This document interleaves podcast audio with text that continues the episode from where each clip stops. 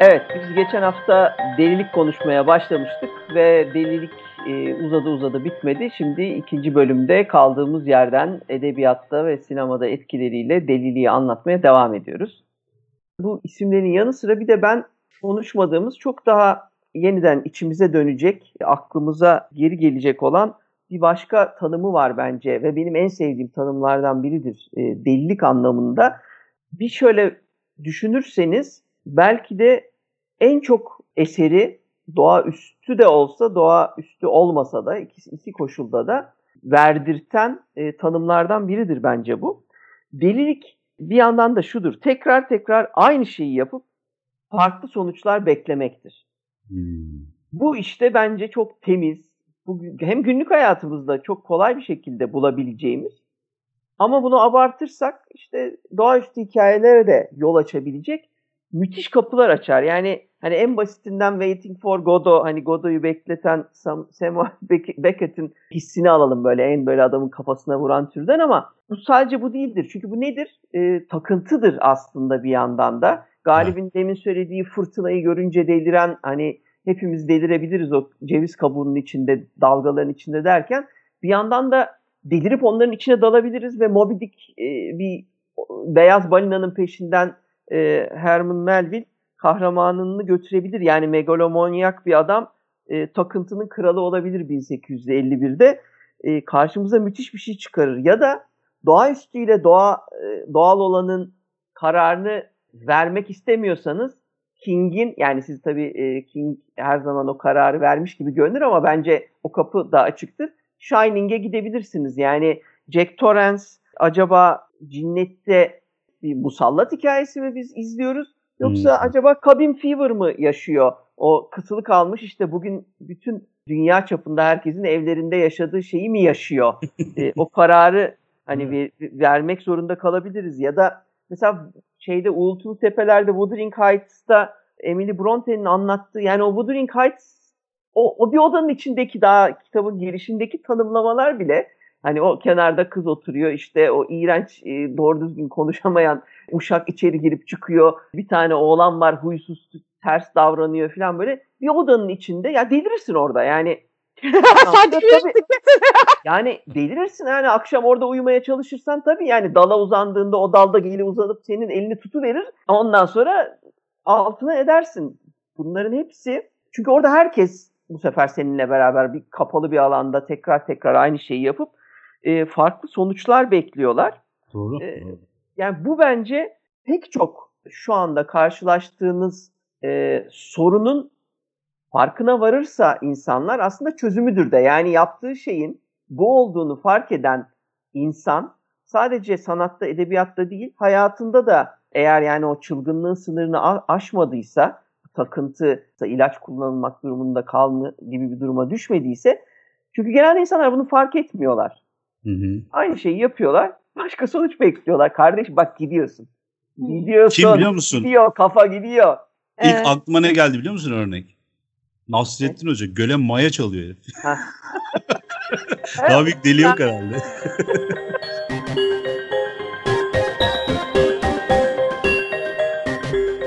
Şimdi deliliğin özellikle gotik yazınla sıklaşan sonrasında da günümüze kadar kullanım şekillerini bir saymak istiyorum işin açıkçası.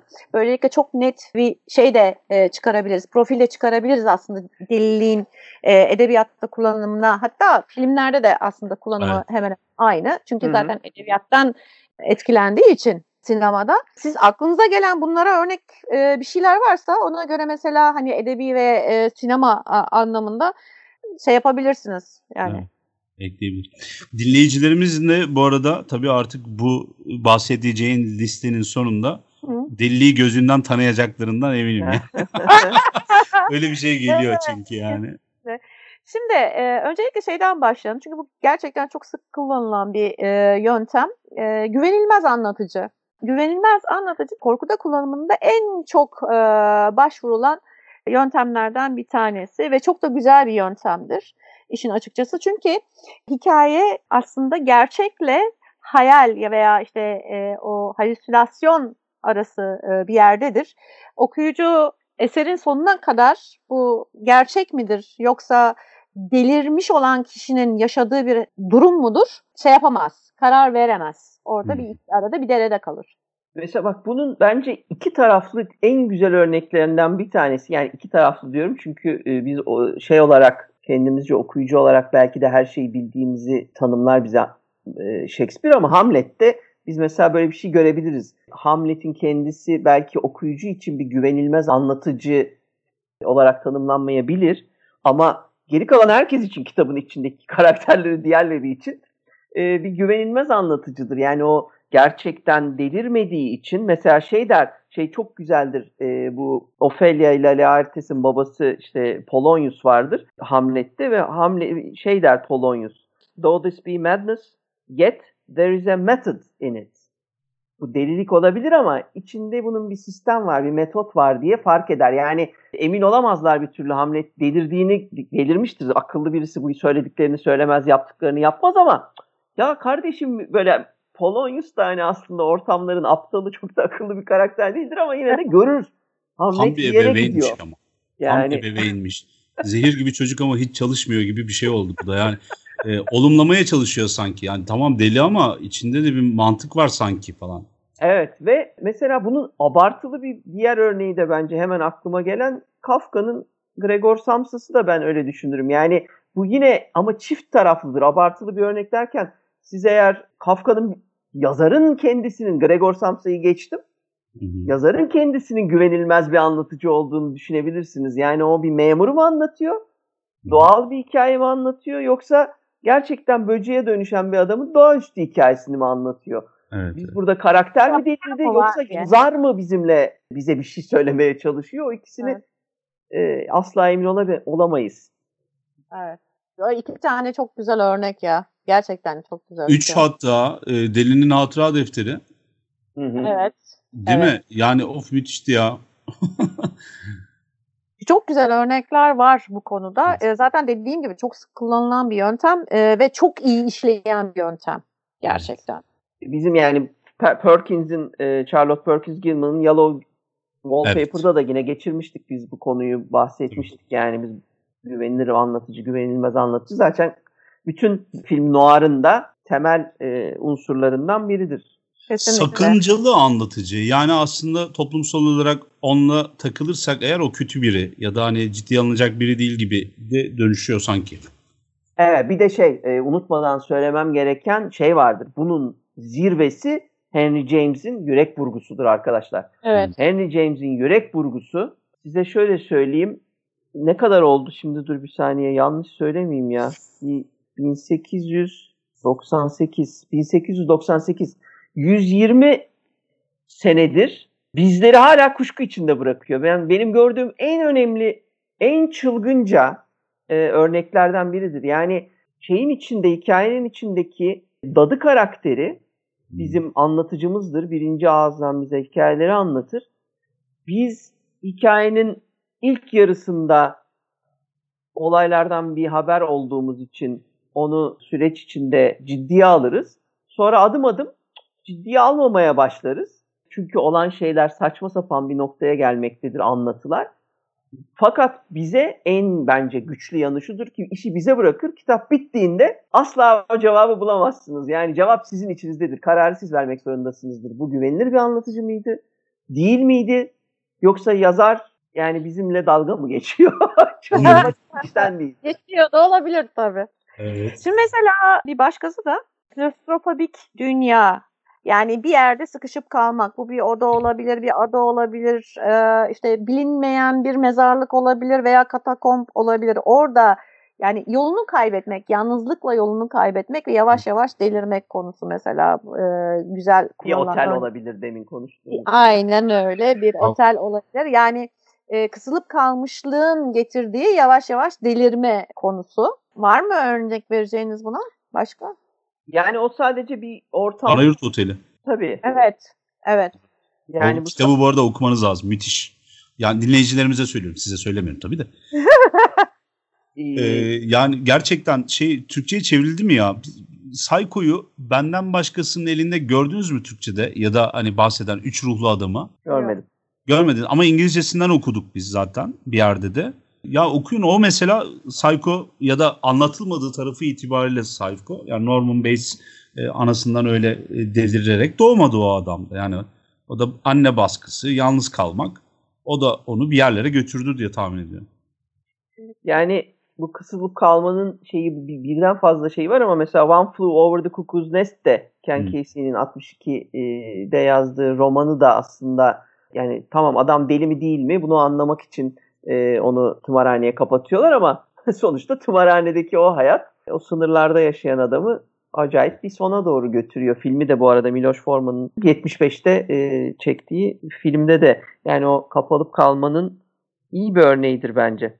Kapalı kalmanın yanı sıra bir de saklanacak yer bulamamak da aslında e, aynı şeye girebilir. Yani bir anlamda tuzağa düşmek hikayesi aslında. E, bu zombi filmlerinde kullanılan şeylerden bir tanesi de o. Evet. Dediğini birazcık değiştirerek ekleyeceğim üzerine diye düşünüyorum. O da şu. Aslında bir bölgesel korku da var. Yani e, elimde bir tane kitap var benim. Paris yayınlarından çıkma. Co- Deliliğin coğrafyası. Frank Bruce yazmış. Alt başlığı penis hırsızları, voodoo ölümleri, dünyanın en tuhaf sendromlarını anlama arayışı diye bir şey. Şimdi Hı bu bahsettiğimiz şey bizim dünya üzerinde bildiğimiz yamyamlığın, efendim zombiliğin, ondan sonra uzay maceraları vesairelerin hepsinin üzerine kurulduğu şey. Ari Aster'de 1-2'dir. Ekmek yiyor bundan Midsommar falan gibi. O da bilmediğiniz, size ait olmayan yabancı topraklardaki bir takım adetlerin şeyi. Ve hani e, Cannibal Holocaust'u düşünün. Oradaki en büyük korku neydi Beril? Tam söylediğin gibi yabancı topraklarda kısılıp kalmışsın. Etrafın çevrilmiş vaziyette. Ve ufak ufak deliriyorsun. Görmüş olduğun her şey sana inanılmaz tehdit olarak görünmeye başlıyor. Mesela Kaptan Cook'u öldürdükten sonra bu Hawaii'deki adada adamı yemek yaptılar. işte kebap ettiler. Daha sonra da kemiklerini verdiler bize diye anlatıyorlar.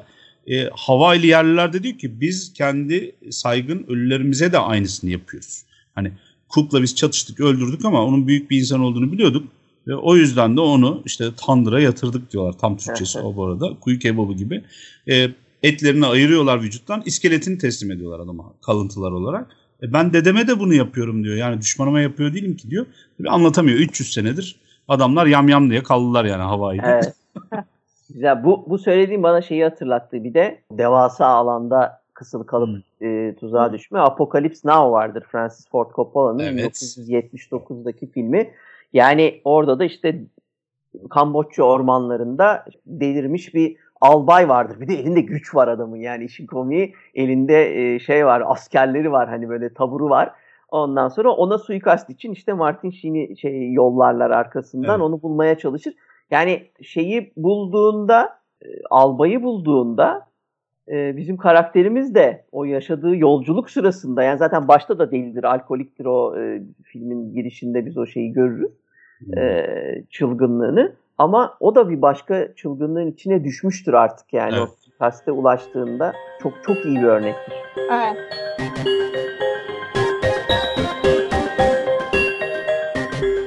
Bir başka örnekte travmatik geçmiş ve güne etkisi. Ee, yani geçmişte bir e, travma sonucu bu hafıza kaybı olabilir, işte e, travma sonrası stres bozukluğu olabilir ama gene aynı şekilde deliliği yaşamak. Mesela bunlardan en güzel örnek aslında tam olarak örnek sayılmaz ama e, yani nasıl baktığına bağlı. İşte bu Jacob's Ladder Uf, mesela. uf, Ee, bu çok güzel bir örnektir. Ee, her ne kadar bunun işte araf e, konusu işleniyor olsa da aslında e, travmatik bir geçmişin e, yani bir travmanın e, savaş travmasının Tabii tabii çok yani. önemli. Tam, Savaş travması çok önemli bir şey. Yani Evet. savaş sonrası yaşanan pek çok film vardır Vietnam e, Savaşı sonrası yaşanan travmalar Hı. e, ile ilgili. Hmm, ama Jacob's Ladder da yani öyle her baba yiğidin izleyebileceği filmlerden değil yani. Dikkatle yaklaşın. Ben yani çok iyi filmdir, mükemmeldir ama psikolojik olarak öyle dediğim gibi herkesi kolay kolay böyle hani e, oturup e, izleyemeyebilir, sinirlerini bozar adamın yani. Çok Evet. çok iyi, o iyiliğiyle bozar. Kesinlikle. Kesinlikle. Yani ben iyi örnek olarak onu e, ilk aklıma gelen oydu.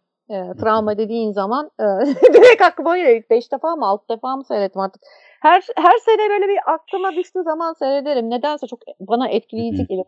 Şeyin Cronenberg'in 2002'de yaptığı Cronenberg bölümünde de kısaca bahsettiğim Spider vardır mesela. O da öyle bir şeydir. Yani çıl- tam bir delilik filmidir zaten. Adam yani tımarhaneden çıkar bir yere yerleşir. Ondan sonra ama yani niye tımarhaneye girdiğini biz anlamak için o anılarıyla günlük hayatı içinde cebelleşerek e, ne izlediğimizi anlamaya çalışırız. Evet. Bulmaca çözmeye çalışır gibi. O da izlemesi zor filmlerdendir. Sonunda onun işte bir aile içinde bir cinayete doğru gider. Çocukken e, iz- ta- karşılaşılan bir cinayet hikayesine doğru gider ama hiçbir şey göründüğü gibi değildir noktasına da götüren bir filmdir o. Evet. Bak ona bir ekleme yapacağım. Geçmiş Hı. travmayla ilgili e, olarak e, yaşanan ve unutulan şeylerle ilgili şey vardır. Kore e, filmi vardır. Tale of Two Sisters, iki, iki kız kardeşin hikayesi diye. Hmm. Mesela o da e, o açıdan güzeldir. O da psikolojik hem gerilim hem de e, bence korkunç bir film. Evet. E, yani iyi yapılmış filmlerden bir tanesidir. The Fall'da da vardı galiba öyle yatsıma ama bu deliliğe övgü tadında olan bence film Memento'ydu. Hı hı. Hmm, Memento tam 2000 yılı tam çıldırmaların e, dünya gerçek mi değil mi diye e, aramaların yıllarıydı. Tam da ben de ne şanssız adammışım. Ben 19-20 yaşındaydım. Ben de kendimi arıyordum. Bir yandan Fight Club, bir yerden evet evet Strange Days, bir yerden şey çarpıyor. Sağlı sollu vurdular yani bize. Matrix. Matrix geliyor ha. Ondan sonra bir de Memento geldi tabii. Momento, Memento. Memento dağıttı bizi. Christopher Nolan'ın efsane ve Nolan'ı anlatı Nolan itibariyle. yapan. Ee, Yani böyle anlatısı da sinematografisi de bir tuhaftı yani onun. Ama tuhaf Evet. derken müthişti yani. Benzersizdi belki. Bir de e, geçmiş şey demin ben söylemeyi unuttum ama unutmamam gerekiyordu. E, Apokalipsi söyleyip Agirre'yi söylememek ayıp etmek olur. Agirre e, The Wrath of God vardır Werner Herzog'un 72 yapımı Klaus Kinski'nin oynadığı. Hı hı. Orada da işte bu gerçek olaylardan da esinlenilmiştir ve İspanyollar şeyi Güney Amerika'yı işgal etmektedirler. Bir kol ayrılır ve şey yapar. Ormanın içinde bir e, yiyecek, içecek, işte yaşayacak bir yer bulmak için e, El Dorado'nun peşinde bir kol ayrılır. Kendi başına ilerler. Birileri de onları bekler. O sırada o küçük grup, o 30-40 kişilik grup adım adım o ormanın içinde yani böyle anca böyle çıldırılabilir. Film yine çok zordur izlemesi. Çok şek, şekle dayanıktır. Mükemmel böyle görüntüler öldürür adamı yani. E, gözünüzü alamazsınız ama öyle durur böyle. Herkes durur, yürür. Sessizlikler. E, zaten orijinali Almanca.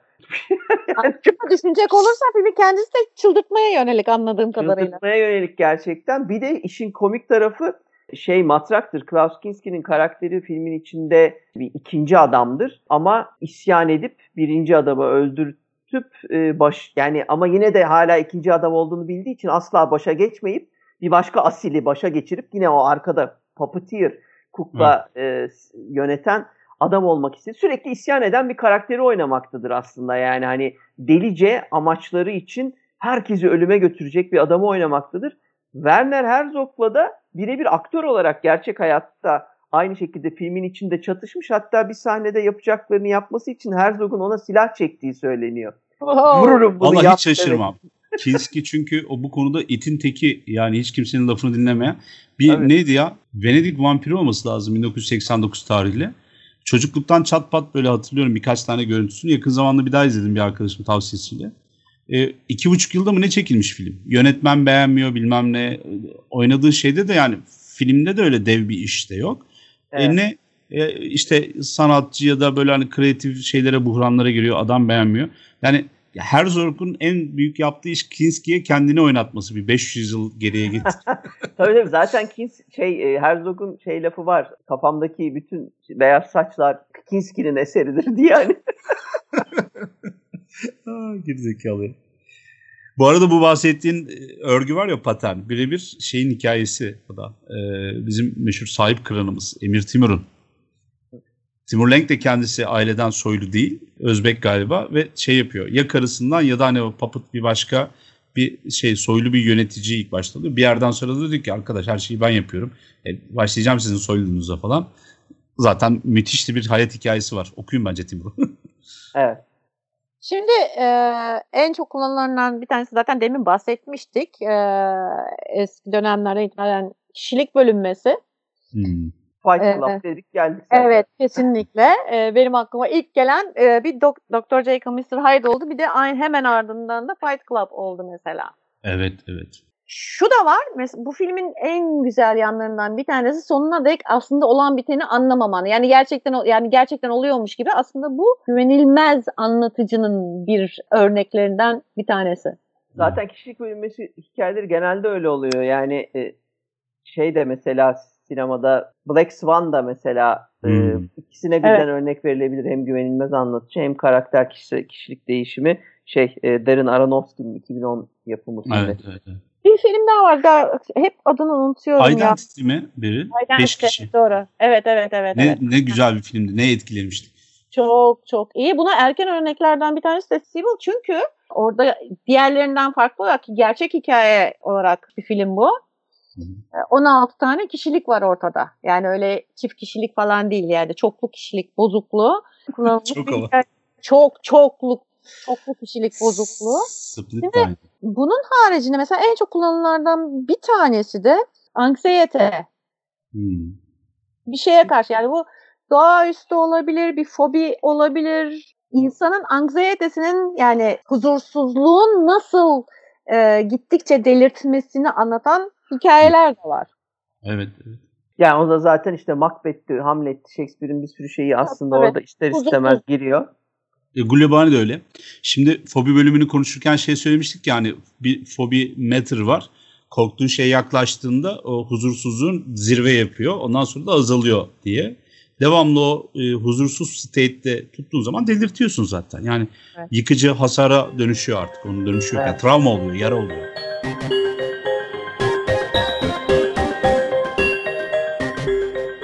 Var, e, deliliğe iten duygular var.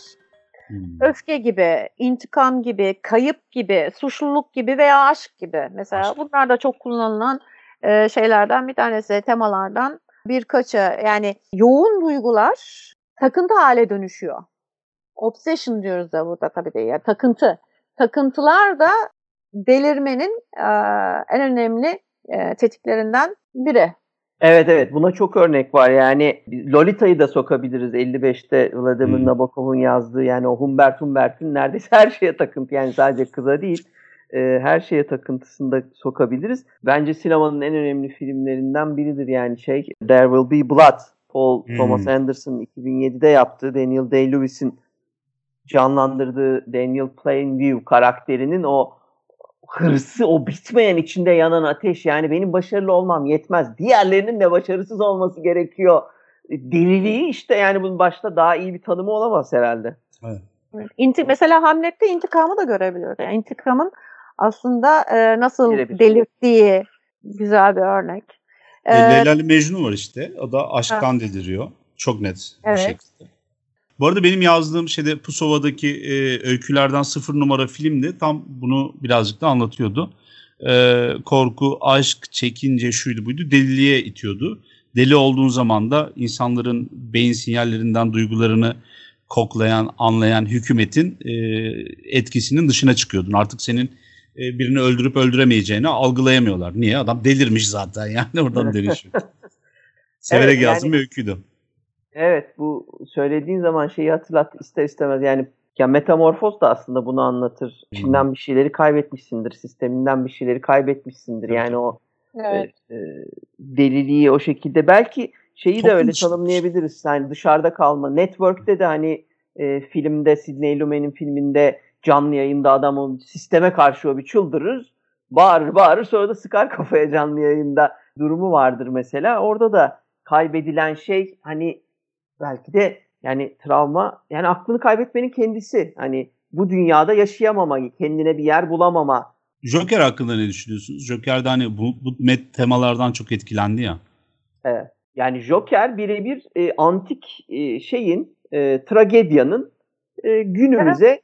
uyarlanmış bir hali. Evet, o şekilde fark ederseniz bunu izlerken e, mesela son filmden bahsediyoruz yanılmıyorsam. Evet, evet. yani evet. bunu fark ederseniz filmin çok iyi olduğu ortada. Ama bunu fark etmeniz lazım. Ya kardeşim bu adama da bu kadar şey olmaz ki filan gibi bir tanımlama yaparak başlarsanız e, o zaman tabii zevk alamazsınız. Ama eğer antik bir Yunan tragedyasının bir uyarlaması, bir yapım seyrettiğinizin farkına varırsanız yani çünkü o zaman Shakespeare'in e, Titus e, Andronikos'u da Hı-hı. aynı şekilde orada da o dillik böyle akıl almaz bir şekilde kayıplar hem travma vardır hem güvenilmez anlatıcı vardır hem intikam vardır. Var oğlu vardır yani e, o tragedyada. Evet. Şey var, e, genetik miras var. Mesela hmm. o da e, epey kullanılan bir temadır. E, benim aklıma mesela ilk gelen şey olmuştu. V.C. Andrews'un çatı, e, çatıdaki çiçekler var ya. Hmm. E, bu işte anneleri tarafından çatıya kapatılıyorlar. Kadın yarı deli zaten. Yani e, benim ilk aklıma gelen oydu. Mesela şey de vardır. E, Gillian Flynn'in keskin şeyler var ya. Evet evet. Hı hı, hı. Keskin şeylerde de aslında bir anlamda e, kadının hep sorgusu vardır. Yani benim annem deli. Acaba ben de mi deliyim? Evet ben bir deliyim. Fakat onu farklı bir şekilde gösteriyorum gibi bir sorgulaması da vardır. O da, o da çok iyi kullanılan e, örneklerden bir tanesidir. Fritz Lang'ın 31'deki M filminde hmm. bir çocuk katili vardır mesela ve bu yani biz filmde görürüz ki bu evet, bu bir deliliktir. Yani adam normalde işte e, zevk almak için ka- katil oluyor değil. Adam e, kontrol edemedi edilme edilemeyen bir şekilde çocukları öldürüyor gibi bir anlatı vardır orada. Evet. E, ve şeyi görürüz. Yani orada hem o belki de katil neden çocukları öldürüyor cevabını tabii e, tam olarak alamasak da özünde olan bir şeydir. Ha ama aynı filmin içinde yani o hasta, zayıf bir katil tipi olmasının yanı sıra sürü psikolojisini de çok iyi anlatır o film. Ya, Dönem çok iyi değil mi ama bak bu bahsettiğimiz şeyler ve sonraki etkileri bir iki tane örnekle beraber aslında seri katil bölümünde falan sıkça ele aldığımız bir sürü yaklaşımın, metaforun vesairenin de hani sebebi oluyor. E, 1900'lerin başında siz insan ruhundaki kötülüğü anlamlandırmaya çalışıyorsunuz. Bütün tarih boyunca insanlar bunu çalışmışlar ama daha modern bir gözle artık daha bilimin ışığında ele alınıyor falan. Onun olduğu yerde de vakalar ele alınıyor, anlatılıyor. İşte karın değişen Jack'in e, beynini anlamaya çalışıyoruz. Bir başka Albert Fish'in beyin kimyasını anlamaya çalışıyoruz falan. O dönemin içerisinde M ortaya çıkıyor mesela. M'i salt bir kötü ya da toplum dışılığın zirvesinde bir e, bir bok bir herif olarak almıyoruz da hani e, bunun onun da yapabileceği başka bir şey yoka getiriyoruz. Yani anlatabildim evet. mi? Yani beyinde bir şey var gibi. Sonra 1950'lerde Ed Gein gibi adamlar ortaya çıkıyor. Amerika daha muhafazakar bir yer. Hiç anlatamıyorsunuz. Mesela Ed Gein'in olayıyla beraber birazcık daha aile mi işin içine giriyor? Baskıcı anne babanın zirve yaptığı anlardan bir tanesi Ed Gein. Çünkü annesi ölünce dünya üzerindeki şeyi e, çıpasını kaybediyor gibi. Hani evet. kopup gidiyor adam deliriyor. Kimseyi de öldürmüyor. Sadece ölülere tecavüz edip elbise giyiyor ama e, bütün seri katil filmlerini ya da seri katillere de gerçek seri katillere de ilham veriyor. Böyle tuhaf bir dönem var ama bunların hepsi e, psikoloji e, bir bilim olarak ortaya çıkıp da e, bütün insanı tahlil edene kadar e, çok fazla böyle değiller. Yani hep ondan sonra ortaya çıkmış gelişmiş fikirler gibi görüyorum. Ha, mesela e, bir başka e, kullanım şekli de manipülasyon. Yani şöyle ki e, bir psikiyatr veya bir psikolog veya bir, yani kocası, dadısı vesairesi cartı curtu. Yani bir kişinin manipülasyonu sonucunda e, delirme olayı var. Mesela benim ilk aklıma gelen Linear Kuntz'un şeyi vardır, yanlış hafızası vardır. Hipnozla ilgilidir. Hipnozla hı hı. anıları değiştirmek, anıları yok etmek, e, işte bir süre sonra başka e, fobilerin oluşmasına sebep oluyor e, o kişide ve yavaş yavaş delirmeye başlıyor tabii. Çünkü olmayan şeyler görüyor, olmayan korkular ediniyor. Normalde olmayan korkular kendisinde. Evet. Mesela böyle güzel kullanımlar da var.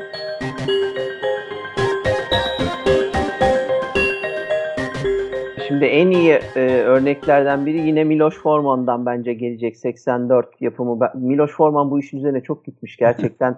neredeyse bütün filmleri bir, çok temelinde delilikle ilgili. O da Amadeus. Amadeus'ta da biz şeyi görürüz. Amadeus'u aşama aşama başarısız kılmak için Salieri'nin o planıyla o çift maskeli kafayla babasının imajını kullanarak e, gelip onu zorlayarak onu delirtmesini görürüz. Evet çok iyi. Bir tane film vardı şimdi bak hatırlayamıyorum. Şey, Diabolik galiba. Ama eski versiyonundan bahsediyorum. Çok eski versiyon. Elizabeth Taylor oynuyordu. Onda da koca ve sevgilisi kadını e, çıldırtmaya çalışıyorlar. Doğaüstü bir takım şey daha doğrusu cinayet işlendiği gibi göstererek, birileri birilerini öldürdüğü gibi göstererek e, böyle bir delirtme e, kadını delirtmeye çalışıyorlardı. Mesela o da e, güzel bir örnekti. Filmin adını hatırlayamadım. Artık onu şeye kaynaklara koyarız. Bu da bana çok yakın bir tema olarak geliyor. İşte Memento'da falan vardı. Ee, zihne yeni hafıza eklenmesi. Tabii N- Nolan kardeşiyle beraber ikisi de hasta olduğu için akıl hastası herifler. 50 tane açısından bakmışlar. Kişi kendine yeni hafıza uyduruyor. Kendi kondisyonunu bildiği için e, Polaroid makinenin şeyin, resimlerin altına bir şeyler yazıyor ve daha sonra bu manipülasyonu bilerek yapıyor kendi kendine. Ama ondan sonra da resetliyor falan gibi. Bu mesela akıl oyunları, insanı yönlendirme oyunları çok fazla kullanılan şeyler. Ee, Evet. Şu an direkt hatırlamadım ama mesela Ocean's Eleven'ı ben geçtiğimiz hafta seyrettim. Bütün seriyi oturdum izledim. Modern seriden bahsediyorum. Ee, remake'leri. Baya güzel. Mesela orada da hep dolandırıcılığın konusu ya bunlar. Hmm. Ee, yani yönlendiriyorsun aslında manipülasyonun tam zirvesi dolandırıcılık. Con Man, e, Confidence Man. Evet, mesela. evet evet. Yani bütün işleri o setup'ı kurmaktı mesela. O çok zevkli onu izlemek. Bir de e, Rosemary'nin bebeği aklıma geliyor. Mesela şimdi Rosemary başından itibaren söyledi kimse dinlemedi. Yani bir satanist bir cadı filmi izliyorsun. E, ama kurban perspektifinden izliyorsun. Böyle adım adım delirmesini, toplumdan soyutlanmasını anlatabiliyor muyum? Hani sadece kovaladılar beni, peşime düştüler, çocuğumu çalacaklar gibi değil. İnanılmaz psikolojik bir altyapısı var onun. O e, şeye de girer. E, senin demin bahsettiğin sıvı değişimi işte veya e, hormon değişimi e, aslında bir anlamda hamile bir yani hamile kalamayan bir kadının bu yüzden girdiği işte e, sıkıntıya ve hamile kaldığı zaman da bebekten şüphe etmesi için böyle bir şey var. Var var. Lohusa değil mi? Lohusa değil, hamilelikten bahsediyoruz. Hamile Öncesi. Sonrasında delirir yani o da var. Ha, sonrasında de yani sonrasında deliriyor ama zaten hamile kalışının da da problem var. Hmm. Ee, yani onu aslında bir anlamda bozukluk olarak kabul edecek olursak bugün işte o tanımlanan işte vücudunda yabancı bir bebek işte bir uzaylı bir işte şeytan vesaire gibi işte benim çocuğum değil Ee, bu şey gibi mesela kocanın veya ablanın veya işte çok yakınının yani çok iyi tanıdığın e, bir yakınının o kişi olmadığı, onun yerine bir e, imposter olduğu yani Hmm. onu taklit eden birinin yerine geçtiğine dair e, yaşanan rahatsızlık da var. Invasion of the Body Snatchers. diye. Evet, evet. İşte orada da oraya e, direkt Ee, olarak gideriz. Evet yalnız şey bu söyledikleriniz bana şeyi hatırlattı. Bir kısaca ondan bahsedeyim. Geçen gün tekrar izledim. E, Die diye bir film vardır. Dalga. The Wave. 2008 yapımı bir filmdir. Alman filmi ama The Wave e, Todd Strasser'in 81'de yazdığı hikaye. Yine aynı yıl televizyon filmi falan da yapılıyor bu. Çünkü aslında 1967'de Kaliforniya'da yaşanan gerçek bir olaya dayanıyor. Bir tane lisede e, bir tarih hocası çocuklara şeyi anlatacak. Nazi dönemi Almanya'sını anlatacak. Fakat halkın Holocaust'tan habersizliğini e, bir türlü anlatamıyor. Yani kimsenin kafası almıyor böyle bir şeyin. Ola, olmaz böyle bir şey falan diyorlar. Pardon. Hı hı. E, anlatamıyor. Olmaz böyle bir şey falan diye. Çocukları bir türlü tanımlayamıyor. Onun üzerine e, The Third Wave dediği bir deney e, gerçekleştiriyor. Orada aşama aşama bu sınıfın içinde The Welle filmine bakarsanız filmde çok iyi yapar. İşte öğretmen totaliter rejimleri tanımlamak için işte öğretmen birden şeye dönüşür, lidere dönüşür. Çocuklar da e, denekler olarak bunu kabul ederler. İşte sınıf düzeni Almanya'da işte böyle kafasına göre sıralar vardır. Onları bizim usul askeri sıraya dizerler. Her biri işte bir üniforma belirlerler kendilerine. Her gün böyle yeni bir şeyler bulurlar. Bir tane hareket bulurlar kendilerine. İşte Hmm. isim bulurlar. Dwelle diye dalga e, olacaktır. İşte logosunu yaparlar. Bilgisayarda sitesini yaparlar vesaire. Ama bu aşama çocuklar bunu anlamazken birden aslında farkında olmadan bu rejimin içine giriverirler ve aşama aşama bu kurallara uyarak görürüz ki sınıfın içinde bir haftada o şey düzen kurulur. O liderlik düzeni e, o kabullerle yani avantajlarını kısa dönemde gördükleri için birlik olmanın, beraber hareket etmenin, birbirine saygılı davranmanın vesairenin çok kaba tanımlar bunlar ama ilk başta bunlar iyi etkiler gösteriyor o dönemin e, o e, kötü işte hayatından memnun olmayan 15-16 yaşındaki çocuklarına, liseli çocuklarına ama ondan sonra iş tabii çok kötü bir yere bağlanır. Çok sorunlu bir noktaya doğru. O hepsi çıldırmıştır ve farkında bile değillerdir.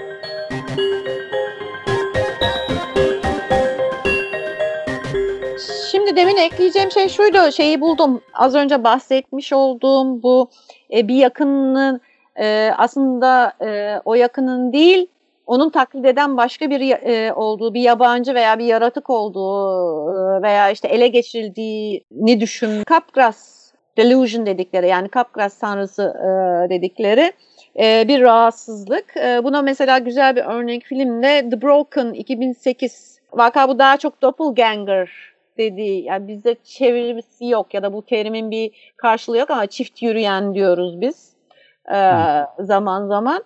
Bunu konu alıyor ama tabii ne yönden baktığına bütün bu doppelganger e, şeyleri de e, anlatıları da e, bir anlamda bu rahatsızlıktan çıktığını ben düşünüyorum. Yani e, çünkü doppelganger çok eski bir terim. Ee, ve e, buna dair anlatılar var, hikayeler var ve tahminen e, bu tür yani bu sanrının sebep olduğu veya işte vardır ya mesela bir şehir efsanesi vardır. Agatha Christie'nin yok olduğu dönem hem İngiltere'de hem de İstanbul'da görüldüğü, aynı zamanda bir başka yerde görüldüğüne dair e, doppelganger'ın olduğuna dair bir şehir efsanesi vardır. Evet. Ee, yani buna benzer anlatılar aslında bu Sanrı'nın edebiyata yansımaları e, demekte fayda var. E, hem de aynı zamanda dedikoduya yansıması rahatlıkla e, görebiliriz ama güzel bir e, şey The Broken 2008 yapımı Sineles'in tavsiye ederim. Doğaüstü de çok sık kullanılan bir yöntem. Tekilsiz olayların, işte e, kötücül güçlerin, hmm. e, musallatların diyeyim, ele geçirilmenin e, yol açtığı delirmelerde edebiyata ve sinemaya yansıyan şekillerinden bazıları. Galip bahsettiği gibi Lovecraft'ın neredeyse bütün eserlerini buna dahil edebiliriz mesela başta uzun uzun anlatmıştı. Ters tarafı da şey mesela bizim bütün cin slasher'ların üstüne kurulduğu, yerli korku sinemamızın neredeyse tek başına üstüne kurulduğu e, film ve mecra olan Exorcist mesela. Hı hı. Exorcist de bir deliliğin tedavisi üzerine bir şey. Çünkü hani içine cin girmiş dışına cin girmiş hiç fark etmiyor yani. Evet. Sonuçta orada bir şeyle uğraşıyoruz. Bir toplum dışı bir zarar veren bir yaratık ile. Ee, son bir şey ekleyeceğim. Bak onu atlamamam gerekir. Yanlışlıkla akıl hastanesine kapatılma teması da sıklıkla kullanılan ve çok iyi işleyen e, bir yöntemdir. Hı hı. E, çok iyi hikayeler çıkar bundan. Çünkü mesela şey vardır American Horror Story'de zaten ilk pardon ikinci ikinci sezon ikinci evet, sezon e, Asylum e, mükemmel şekilde bir e, örnektir buna. Evet, evet. E şey 2014 tarihli Stoneheart e, Asylum olması lazım. Doğru mu? Hı hı, hı. Onun evet. öyküsünden serbest uyarlama. E, o da çok iyiydi mesela. O da gene akıl hastanesi. Yani delilik aslında korkunun konusu olarak her yerde görülebilir ama birazcık daha delilik derken hani e, mental, zihinsel e, şey olarak bir rahatsızlık gibi ele alıp orayı bir hapsetmek istedim. Aynı, aynı zamanda tuzağa da giriyor bu.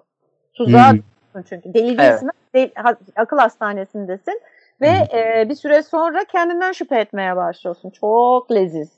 Evet. evet. Shutter Island da öyleydi mesela. Hiç korku değildi ama değil mi? Evet, evet tam buydu konusu. Evet. evet. İki haftadır delilik konuşuyoruz. Nihayet sonuna e, varabildik ama tabii ki daha konuşulacak çok şey vardı da artık üçüncü bölümü yapmayalım dedik. Belki ileriki zamanlarda farklı bir yönden ele e, alacağımız başka bir bölüm yaparız. Son olarak iki tane film önereceğim. Bir tanesi Barbarian Sound Studio 2012 yapımı. E, bir tanesi de 2017 yapımı Berlin Syndrome.